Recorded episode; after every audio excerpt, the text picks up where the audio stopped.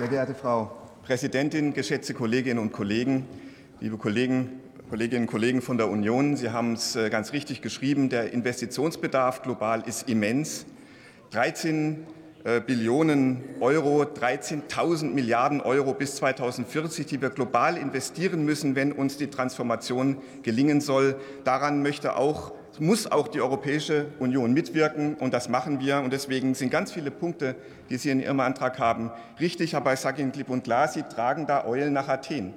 Sie fordern da viele Sachen, an denen wir längst dran sind. Und ich beginne mal zum Beispiel mit der Forderung nach, ähm, nach mehr ähm, internationalen Wirtschaftsabkommen.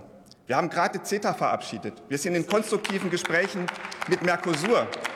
Und dass wir in Amerika mit den Vereinigten Staaten gerade im Moment schwierige Diskussionen haben, das liegt nicht nur an uns, das liegt natürlich auch an der Struktur des äh, Inflection Reduction Act, äh, die etwas problematisch ist. Aber auch da sind wir jetzt in Gesprächen drin. Und das ist alles das, was Sie in den letzten 16 Jahren nicht hinbekommen haben.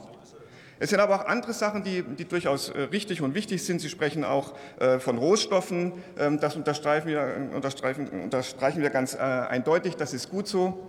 Ähm, aber um was geht es eigentlich im Wesentlichen? Es geht darum, nicht nur, dass wir geostrategisch uns aufstellen ähm, im Vergleich zu den autoritären Regimen, sondern es geht eben auch darum, die Klimaziele global einzuhalten. Es geht also darum, das Energiesystem der Welt umzustellen.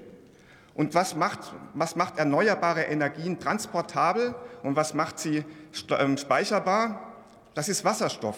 Und Sie legen uns einen Antrag vor auf drei Seiten, mit 19 Punkten, in dem kein einziges Mal das Wort Wasserstoff auftaucht. Da steht aber nicht Wasserstoff drin, da sind drei Wasserstoffderivate genannt, oder?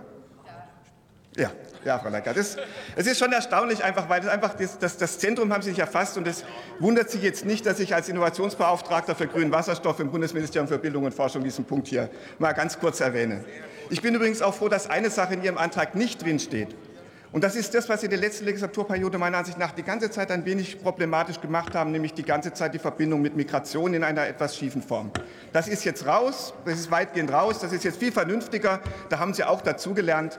Und deswegen im Großen und Ganzen, ähm, das ist ein interessanter Antrag, wir, über den wir im, im Ausschuss sehr gerne intensiv noch mal diskutieren. Aber ich möchte mal einfach zusammenfassen, um was geht es im Wesentlichen in dem, was wir jetzt hier uns gemeinsam vorgenommen haben. Und da möchte ich ähm, unsere Außenministerin Annalena Annalena Baerbock zitieren, weil man manchmal ja richtige Sachen vor allen Dingen ganz unaufgeregt formulieren kann.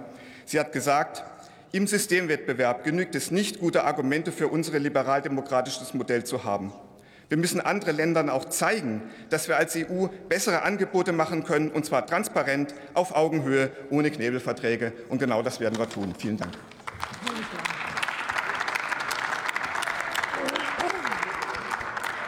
Tobias Winkler hat das Wort für die CDU-CSU.